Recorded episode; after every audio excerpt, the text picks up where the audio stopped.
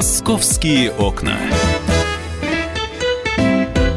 Друзья, программа «Московские окна» в прямом эфире на радио «Комсомольская правда». И здесь хорошо бы, если бы заиграла музыка из кинофильма «Весна на Заречной улице», и Николай Рыбников своим проникновенным голосом запел бы «Когда весна придет, не знаю». Но мы-то знаем, когда она придет, э, тем более, что уже потепление обещают на эти выходные. Это во-первых.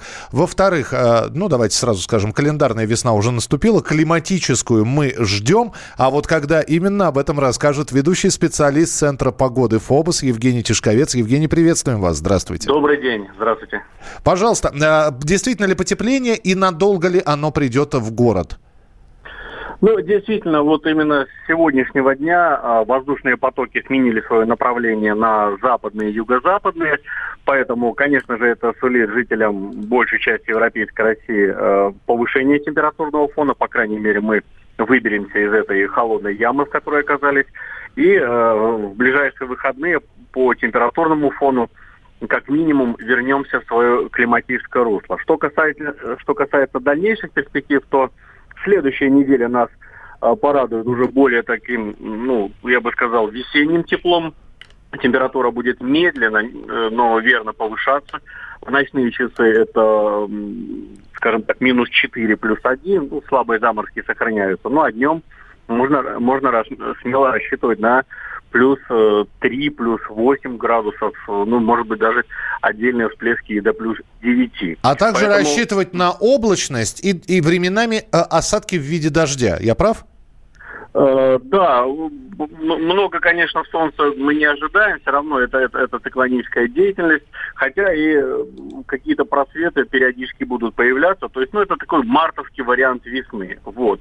И, конечно же, в таких условиях снежный покров будет стремительно э, таять, сейчас высота его составляет в среднем 20-25 сантиметров, и даже есть у нас некоторые оценки, которые говорят, что где-то через, э, ну, в последней декаде, да, где-то 22 числа марта снежный покров может исчезнуть. Но э, если заглядывать в более далекую перспективу, то говорить вообще о глобальном наступлении, вот вы упомянули, э, так называемых климатической, ну, а вернее метеорологической весны, все-таки я бы не торопился. Угу. Да, общий э, тренд на потепление, он э, будет э, в ближайшие 7-10 дней, но в последующем э, возвраты холодов и переход осадков из такой более преобладающей дождевой фазы в снежные заряды, конечно же, все это вернется, поэтому даже если снежный покров э, где-то и разрушится, то он временно образуется. По средним климатическим параметрам, я напомню, что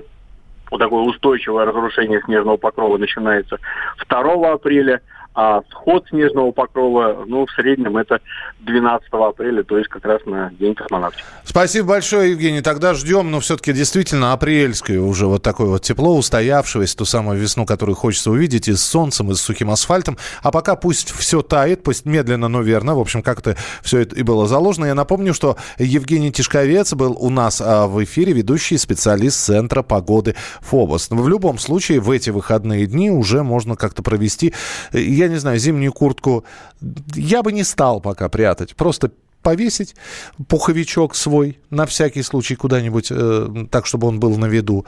Переодеться в чуть более легкое, но при этом не забывать, что, собственно, та самая весна, когда можно ходить на распашку и уже без головных уборов придет все-таки в апреле. Кстати, по поводу зимней э, уборки. Э, зима постепенно э, отступает в своих э, правах, э, уходит туда, где она зимует или, наоборот, летом пересиживает.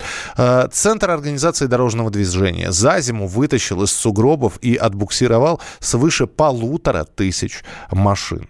В общем, в круглосуточном режиме патрулирования пришлось работать э, сотрудникам ЦОДД. И о зимней уборке э, города в частности, в этой зимой. Итоги этой зимней уборки подводил мэр Москвы Сергей Собянин, а, который сказал, что коммунальные службы учатся на уроках прошлых зим. Э, действительно, были э, несколько дней серьезных снегопадов в московском регионе. Ну, в общем, и вот какие итоги столичный городоначальник подвел. Давайте послушаем.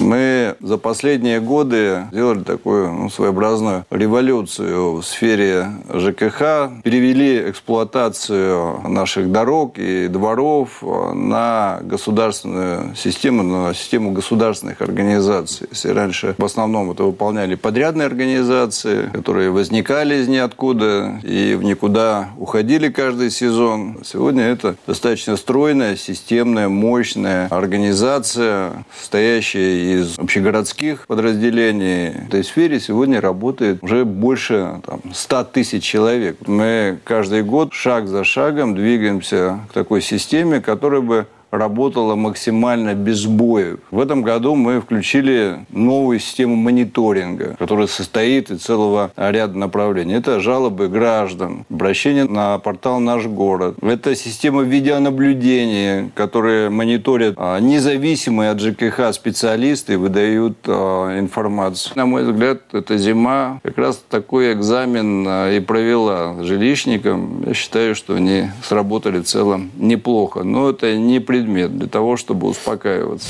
Это подведение итогов работы коммунальных служб а, в период этого, э, этой зимы в Москве, то есть э, с декабря 2018 по февраль 2019 года. Но еще несколько заявлений Сергей Семенович сделал. В частности, мэр Москвы говорил про благоустройство жилых кварталов, строящихся жилых кварталов. Однако э, и стало известно, что вот оформлять и благоустраивать э, эти самые новые микрорайоны будут по заявкам горожан большинство проектов как раз были направлены на то, чтобы обеспечить равную доступность городским услугам для москвичей. Образование, здравоохранение, культура. Что необходимо сделать со стороны города, чтобы все услуги а, были предоставлены а, в этом районе на хорошем качественном уровне. И в настоящее время мы как раз такую программу и форматируем. И с точки зрения интерактивного наполнения, создания соответствующей платформы, информирования жителей, каналов обратной связи. И наполняем уже различными конкретными мероприятиями на ближайшее время. Вообще идеология развития города не в среднем целом, а комплексно по каждому району, это вообще идеология развития всего города.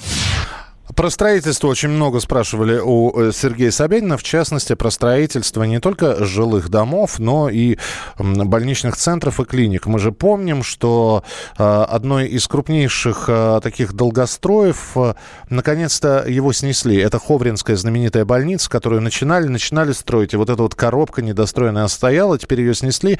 На этом месте будет возведено совершенно другое здание, но ведь больница должна была появиться по закону физики, если где-то что-то убавилось, где-то что-то должно прибавиться. В столице строится огромная первоклассная клиника, об этом сказал Сергей Собянин. Новых медицинских центров такого масштаба в Москве не строилось, не открывалось уже десятилетия. Мы строим один из крупнейших медицинских центров в стране, который будет оказывать медицинскую помощь не только для жителей Новой Москвы. В большом счету вот эта территория который будет распространяться работа нового медицинского центра, охватывает ну, около миллиона человек. Первая очередь будет закончена в конце этого года, вторая очередь будет закончена в конце следующего года. Кстати, со всеми заявлениями и планами, с которыми поделился э, с журналистами Сергей Собянин, можно с ними ознакомиться на сайте «Комсомольской правды» э, www.kp.ru, раздел «Москва», потому что там и про строительство жилых домов, и про парковки, естественно, и автомобильная тематика. Э, Все освещалось. Про парки очень много было сказано. И про зеленые парки, которые появятся, и, в частности, про технопарки тоже говорил э, мэр Москвы. Э, технопарки – это новая такая мода в крупных городах. Их строят, причем оформляют их не только для посетителей, но и оформляют так, чтобы не нарушить ландшафт города. Э, смотрят, как это все работает на Западе и пытаются применить у нас. Э, в частности, э, Сергей Собянин рассказал о том, что около космического центра откроется сеть технопарков. Я предлагаю услышать, что именно сказал мэр Москвы про технопарк около космического центра.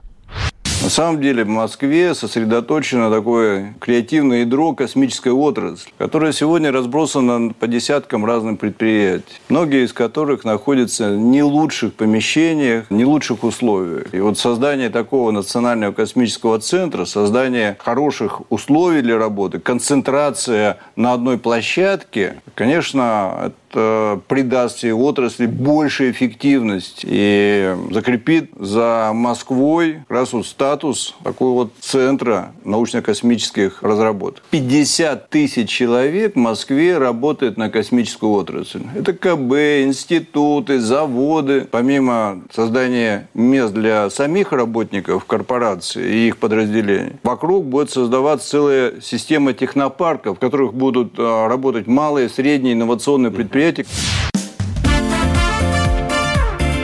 Московские окна.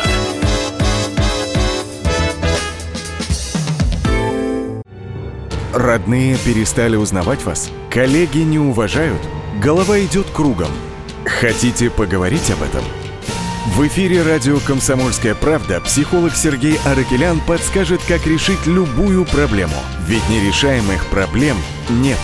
Телефон доверия. Каждый четверг в 0 часов 5 минут по московскому времени.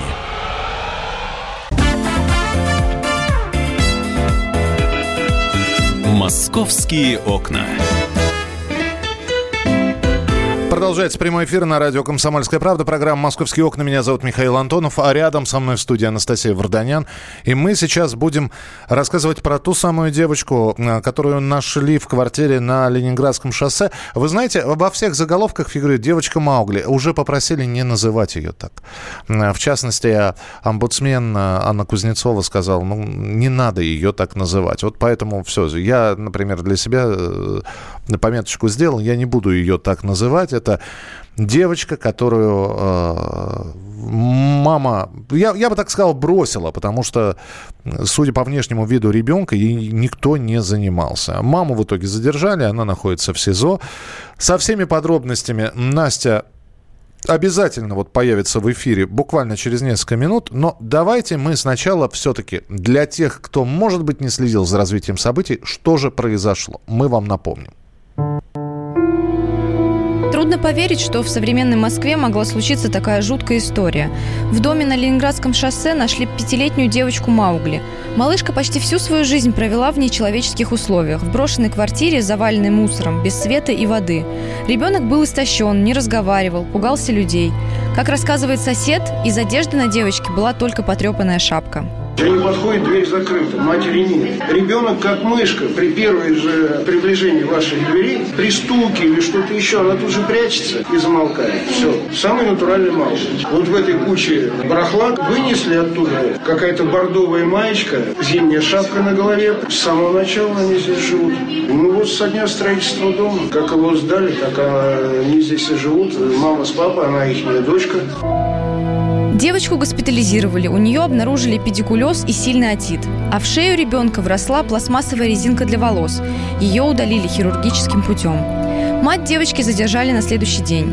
Большинство знакомых хорошо отзываются о ней. По их словам, она всегда нормально выглядела и опрятно одевалась. Между тем, некоторые соседи считают, что несколько лет назад у нее могли возникнуть психологические проблемы, возможно, из-за ухода из семьи гражданского мужа. Она стала сторониться знакомых и перестала гулять с девочкой. Домой женщина также никого не пускала, и соседи даже не подозревали, что ребенок находится один в пустой квартире что-то случилось с человеком. Она очень, видимо, боялась, что у нее отнимут ребенка, она не могла, видимо, достаточно хорошо содержать. Запах шел. Ну, я на седьмом этаже живу, но запах был постоянно какой-то. У них же проблемы там, что-то им там воду отключили, что-то, какие-то были проблемы да, с квартирой, да, за долги. Ну, мало, ну, ребенок, извините, там что-то, какой-то запах идет. Что такое безобразие, никто предположить не мог. Никого на порог она своего дома не пускала в последнее время. Я вообще там ни разу не была. Поэтому мы не знали, что, что там происходит. И мы думали, что действительно действительно девочка где-то находится либо в специализированном учреждении, либо где-то. Сейчас ребенок находится в отдельной палате инфекционного отделения детской больницы. С врачами девочка уже подружилась. Но, конечно, адаптироваться к нормальным условиям жизни ей пока непросто. Валерия Лысенко, радио «Комсомольская правда». Ну и сегодня конец недели. Давайте подведем итоги. Э, что сейчас? Что с ребенком? Что с мамой? Анастасия Варданян, еще да, раз, Добрый Настя. день, дорогие радиослушатели. Девочка идет на поправку, есть хорошие новости. Она с каждым днем становится все более социализированной, она привыкает к нормальным условиям. Хотя, конечно, когда я общалась с главным врачом больницы, в которой она находится, было грустно слушать о том, что ребенок пятилетний, который родился в Москве, а, он, э, но она не знает, что такое кроватка. Представляешь, Миша, она засыпает на стульчике, после чего врач перекладывал ее в кровать. То есть э, ребенок не, не может, не знает, что такое кровать. Потом большие проблемы, трудности у девочки с гигиеническими процедурами. Она очень сильно боится воды. Вот мы уже говорили о том, что в квартире в этой вода была отключена за долги. И э, искупать ребенка – это ну, практически беда. Но там говорят, помимо того, что вода была отключена за долги, там еще и э, санузел они забили сами, да? да, то есть он был закрыт. С канализацией там тоже были большие сложности. Ну и сейчас, конечно, ей нужно немного больше времени для того, чтобы адаптироваться. Что касаемо еды, да, там и питания, а, врачи опровергли информацию о том, что было, у девочки было истощение и обезвоживание, это не подтвердилось, то есть мама девочку кормила, но это было, наверное, единственная ее родительская обязанность, которую она выполняла, потому как с ребенком она практически не разговаривала. По сей день а, малышка только произносит отдельные звуки, то есть, в принципе, даже слово «мама» в ее лексиконе, оно отсутствует. И это не физиология, понимаешь, это от отсутствия воспитания занятия с ребенком. А, мама девочки Ирина Геращенко сейчас находится в СИЗО. СИЗО. А, да, и арестована она до мая, если я не ошибаюсь. Да, до мая. А, но Александр Рогоза пообщался с ней, а, с матерью девочки, и задал те вопросы, которые наверняка задаете и вы. А, что у вас в квартире, почему так мусора много и прочее, прочее, прочее. Вы послушайте как хладнокровно и с каким спокойствием Ирина Геращенко отвечает на эти вопросы. Ирина, простите, а почему в квартире вот... Ну... Я хочу сама выяснить этот вопрос. Почему там много надо... так мусора? Еще раз повторяю, я сама хочу Вас выяснить поставили? этот вопрос. Я хочу попасть в квартиру. Я не смогла туда попасть 10 числа, меня задержали. Квартира на тот момент опечатана, вскрытая и опечатана. Я не видела, что там происходит, но по тем словам, что я услышала, я сама не понимаю, что там произошло. Почему разобран полностью шкаф, почему какие-то книги лежат в комнате на диване у дочери, я не в курсе. Я просто это воочию не видела еще. И а понять... дочка у вас не говорит? Говорят. А дочка говорит. Она хорошо владеет азбукой, это ее любимая книга, еще раз повторяю. Она считает, правда, только до 10. Я думаю, что это произошло от психологического срыва, нанесенного ей в момент вот всего произошедшего. Я просто сама хочу увидеть дочь и понять, так ли это или не так. Вы постоянно да. с дочерью живете там или у вас есть какая-то еще квартира? Нет, мы там прописаны, мы там живем. Участковый зачем приходил год назад? Меня обвинили в том, что я якобы употребляю наркотики, я выпиваю, хотя это абсолютно Все, не заканчиваем. Почему с 2015 года дочь ни разу не была у врача? Она не болела. А почему она и в детсад не пошла? У девочки при рождении был сильный дисбактериоз. И по многим параметрам у нее были отказы от прививок. Кто-то говорит, что у вашей дочери с рождения задержка развития. Она поздно начала говорить.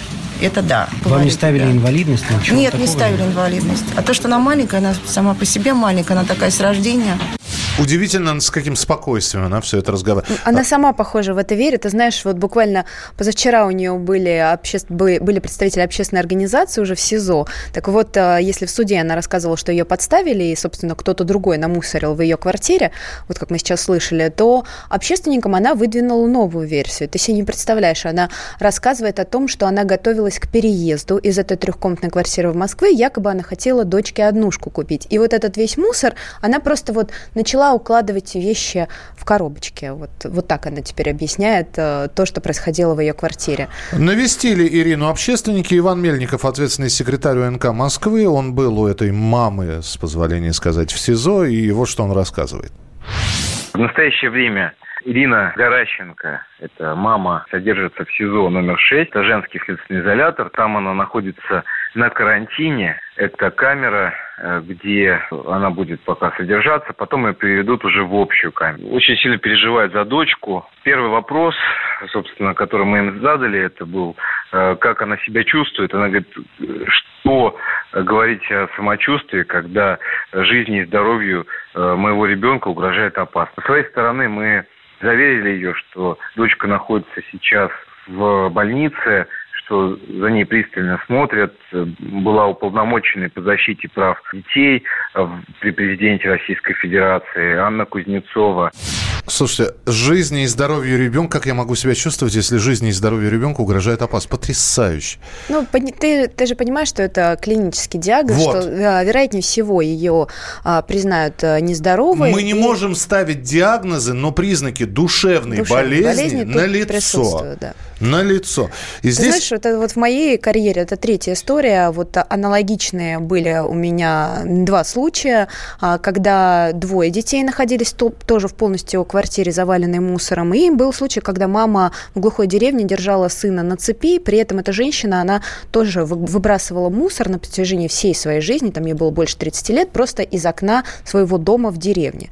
То есть, ну, вот безусловные признаки вот этого вот любви к мусору, э, накапливанию ему. Это это ненормально. И ну, очень жаль, что соседи, которые все-таки чувствуют этот запах, они все-таки равнодушны, они недостаточно активно пишут заявления, обращаются в в органы, в которые следует обращаться? Мне вот что интересно. Во-первых, э, не, не дай бог, э, я даже не хочу думать, какие демоны в голове у Ирины водятся и возможно ли э, излечение. Но понятно, что, скорее всего, женщина будет лишена родительских прав. Безусловно. А, а, сейчас девочка, которую нашли, она находится в больнице. А вот дальше что? Детский дом? А, ты знаешь, уже есть две семьи, которые изъявили желание взять, воспитывать и заниматься этой замечательной девочкой. Мы тоже уже перестали называть ее вот этой вот Маугли, потому что ну, она очаровательная, очень красивая, милая девочка.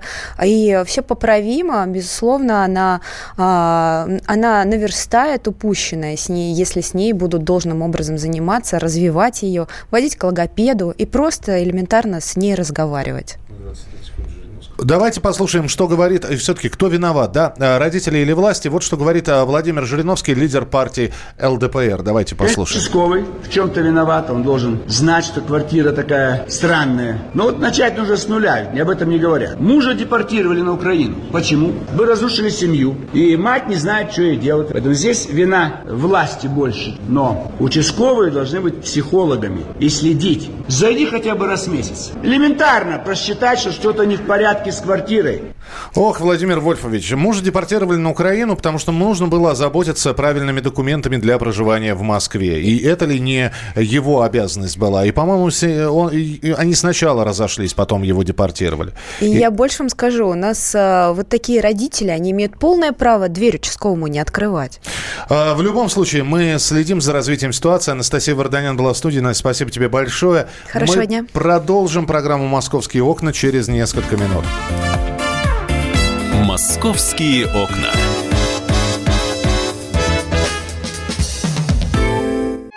Гав! Гав-гав! Чего? Чего тебе? Тише! Я придумал секретный язык. А зачем секретный язык, а? Чтобы мы могли разговаривать, а нас никто не понимал. Учитесь понимать своих питомцев. В эфире радио «Комсомольская правда» советы ветеринара Ильи Середы. Слушайте программу «Вот такая зверушка» каждую субботу с 5 вечера по Москве.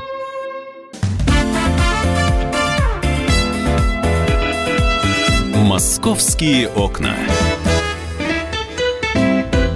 Друзья, программа «Московские окна». Мы продолжаем. Работаем в прямом эфире на радио «Комсомольская правда». Меня зовут Михаил Антонов. Несколько новостей московских. Э, сезон летних кафе стартует с 1 апреля.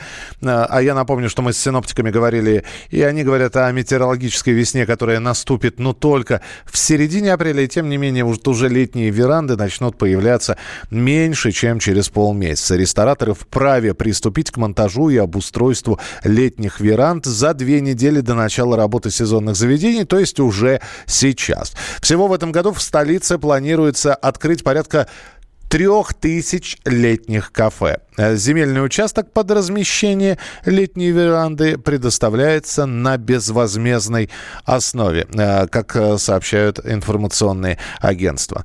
Вот, и это все, как я уже напомню еще раз, москвичей обрекли на куртки до середины апреля. А мы сейчас еще об одной теме с вами поговорим, причем ей озаботился и заинтересовался Александр Рогоза, корреспондент «Комсомольской правды».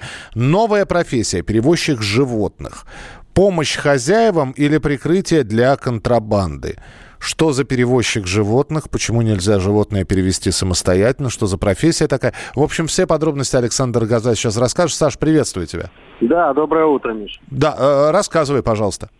Ну, смотри, отправной точкой для этого, пожалуй, стала история недавняя. На прошлой неделе э, некая женщина по имени Талия Ларси заявила, что будет подавать иск к компании «Аэрофлот». По ее словам, в ноябре прошлого года она э, летела в Нью-Йорк, э, с двумя собаками в багаже. И вот якобы в Нью-Йорке у нее этих собак отобрали, передали в питомник, и она требует э, там большую компенсацию э, с аэрофлота в 2 миллиона рублей. Но когда эту историю подхватили журналисты, начали разбираться, что к чему, выяснилось, что эта женщина на самом деле не является а, владелицей домашнего, ну вот этих собачек, сеттеров шотландских, она на самом деле перевозчица. И она в этом тоже призналась, что да, есть такой вот нелегальный бизнес, Uh, он очень непрозрачный. Подожди, а, извини, пожалуйста, не совсем да. понятно, в чем его нелегальность? А в том, ну, что конкретно курьеры, они, как сказать, они не платят налоги. Ну, это, это, это понятно, да. это да. Ну, это... Э, Сказать, что это редкость э, только в этой сфере, нет, не нет, скажешь, нет. нет, нет, нет. Ну, просто это очень интересная профессия, потому что, вот, например, как выяснилось, из России сейчас очень активно покупают на Запад и в США, и в Канаду, в Мексику, страны Европы э, породистых э, животных, кошек, собак, э, особенно редкие породы. Э, по нескольким причинам. Во-первых, э, это, как сказать, племенная свежая кровь, которая, которой не хватает многим заводчикам. Во-вторых, вопрос цены. Оказывается, даже с учетом перелетов э, цена российских животных хорошего качества дешевле, чем если покупать там на месте. И вот, например, заводчик, владелец питомника, у него появляется заказчик, скажем, из Канады. Он э, на закрытых форумах в Фейсбуке публикует объявление, что нужен курьер э, в такой-то город, и курьеры ему пишут, предлагают свои услуги, называют цены. В среднем за одно животное они берут 50-100 долларов, за крупных собак 200, но набирают в одно направление сразу там, может быть, 10 животных, которых везут в багаже. Э, и курьеры занимаются, помимо всего прочего, оформлением всех необходимых для перелета документов и обязаны доставить из пункта А в пункт Б. Но это не какая-то контрабанда, то есть оформляется вот. все действительно Смотри, законно, да. да. Во-первых, э, есть некоторые мошеннические схемы э, в том, что курьеры берут деньги, но по факту никуда не летят и просто исчезают. Это, ну, там есть пострадавшие на тысячи долларов. А есть схема, при которой курьер туда летит, увозя животных, а назад, чтобы не, не возвращаться порожняком, везет что-то уже такое э, Санкци... Санкционное, будем называть да, его, да. Экзотических животных, на которых нет документов, которые некоторые из которых могут быть э, там причислены к исчезающим видам или их нельзя вот вывозить из той или иной страны. Ну, мы понимаем, такие... да, ведь э, мы следим за новостями и периодически то на одной, то на другой таможне задерживают у, у кого змеи в штанах, у кого черепахи в карманах, у кого какаду в, в ряд выложены в чемодане. И из них половина ну, мертвых да. уже, да. То есть нельзя говорить, что все зоокурьеры вот занимаются такой контрабандой, но многие вполне себе. Угу. Показательный случай был, когда э, по-моему, в, 17, в 16 году в Домодедово задержали причем это 21 год, э, россиянка, жительница Ближнего Подмосковья, она везла там что-то около, ну, штук 200 разных животных, включая лемуров, змеев, змей, крокодилов, варанов, везла, а, а причем она пыталась из Москвы это увезти все во Вьетнам. Заказчик был там. А потом выяснилось, что это уже третий раз, когда ее ловят на таможне. В предыдущий раз она из Индонезии через Катар э, везла вот похожий такой мини-зоопарк, причем с редкими какими-то видами животных. Э, они, конечно, были изъяты, но трагедия в том, наверное, для государства, может быть, для рынка и для бедных зверушек, э, в том, что хотя есть статья контрабанда особо э, редких животных, и она там серьезная до 7 лет, но по факту э, чаще всего не удается доказать, что им конкретно вот это животное, это прям редко, редкий исчезающий вид, ограничивается штрафами в десятки тысяч рублей. А при оборотах вот этого нелегального рынка экзотических животных это честно говоря, чепуха полнейшая. Саш, спасибо тебе большое. Александр Газа был у нас в прямом эфире на радио «Комсомольская правда». Новая профессия перевозчик животных, помощь хозяевам или прикрытие для контрабанды. Подробности можно прочитать на сайте «Комсомольской правды». А вот что по этому поводу говорит владелец питомника кошек британской породы Лариса Курбатова.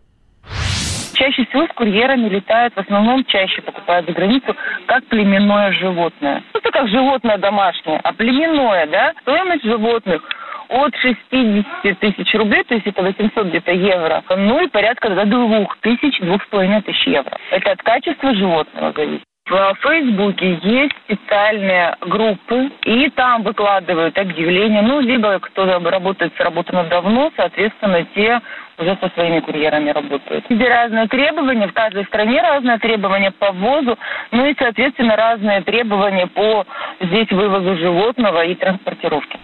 Вы знаете, это отдельная тема для разговора, и вполне возможно, московское отдел продолжит этим заниматься. То есть помимо перевозчиков животных, есть же огромное количество уловок и хитростей. А, для тех, кто желает себе приобрести животные, продавцы выдумывают, есть честные продавцы, да, и мы не скрываем, и очень хочется верить, что таких людей большинство. Но есть и люди, которые на желании приобрести питомца пытаются заработать, а самое главное обмануть покупателя. Есть и а, история о том, как котята перекрашивают окрашиваются и стригутся под другую породу, чтобы продать это все. А потом после первого же купания э, котенок теряет цвет и оказывается обычным дворовым котенком. Есть истории, когда подкрашивают перышки попугайчикам, стареньким попугайчикам, возрастным попугайчикам и выдают их за птенцов. И многие-многие другие истории. Мы обязательно об этом будем следить и вас информировать. Давайте перейдем к московским новостям, которые прилетают на информационные ленты. Э, ну, во во-первых, следим за здоровьем Юлии Началовой. Э, известная певица, я напомню, что она была госпитализирована на этой неделе. У Юлии оказался целый букет болезней. А, в том числе тяжелых болезней. И, казалось бы, проблемы с суставами, ну вот э, с, в частности с такой болезнью, как подагра, это возрастная болезнь, но ей всего 38 лет, а она, оказывается, от этого заболевания страдает уже очень и очень долго. Э, значит, она сейчас находится в реанимации, э, она введена в искусственную кому, и сообщают средства массовой информации, что ей стало хуже. Вот, источник больницы подтвердил, что в настоящее время состояние певицы оценивается как крайне тяжелое и нестабильное, однако отек мозга не подтверждается. Ну, давайте еще раз, просто, э, я не знаю, скрестим кулачки, вот, э, и я верю в силу слова, в, в массовый посыл, Давайте просто пожелаем здоровья э, человеку. Певица она, не певица, она просто хороший человек. Давайте пожелаем здоровья Юли, чтобы она выкарабкивалась вот э, из этой э, тяжелейшей ситуации, в которую она попала. У нее маленькая дочка, и, в общем-то, которой тоже нужна мама. Так что, Юля, поправляйтесь, пожалуйста. Еще одно сообщение, оно достаточно забавное. Здесь хочется так на секундочку пожалеть, что тебя, например, зовут Михаил или Петр, а не Юрий, потому что гости с именем Юрий смогут бесплатно посетить Музей Победы в День космонавтики. Э, напомню, День космонавтики это у нас 12 апреля, и бесплатный вход в Музей Победы на Поклонной горе будет действовать для всех посетителей по имени Юрий. Акция приурочена, понятно, да, в, в честь первого полета человека в космос Юрия Алексеевича Гагарина. Для получения бесплатного входного билета в музей необходимо будет будет предъявить паспорт в кассе выставочного комплекса. Ну, по-моему, такие акции, они очень милые и симпатичные. И а, кого хочется поздравить? Хочется поздравить парк Зарядье. Наш парк поехал на международную выставку вот, а во Франкфурте на Майне она происходила. Это выставка архитекторов и архитектурных объектов. И впервые за 29 лет архитектурный объект из России получил премию на выставке, э, международной выставке недвижимости. Э, специальный приз. А, так что... А, я прошу прощения, это не во Франкфурте происходило, это в Каннах происходило.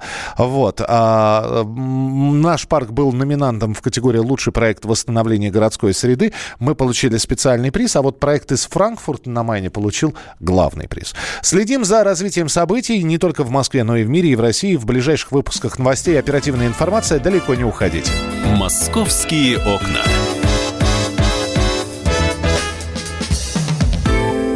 Здравствуй, друг. С чем ты к нам пришел? Здравствуйте. Меня зовут Кирилл, и я автоэксперт. Ребята, давайте поддержим Кирилла. Я знаю о машинах все. Я хочу говорить о них, хочу отвечать на вопросы, все время хочу обсуждать автомобильные темы. Как ты борешься со своей зависимостью, Кирилл? А я и не борюсь. Я говорю о машинах каждый день на радио «Комсомольская правда». «Дави на газ» с Кириллом Бревдо. По будням с 8 утра, а также по пятницам с 8 вечера по московскому времени на радио «Комсомольская правда».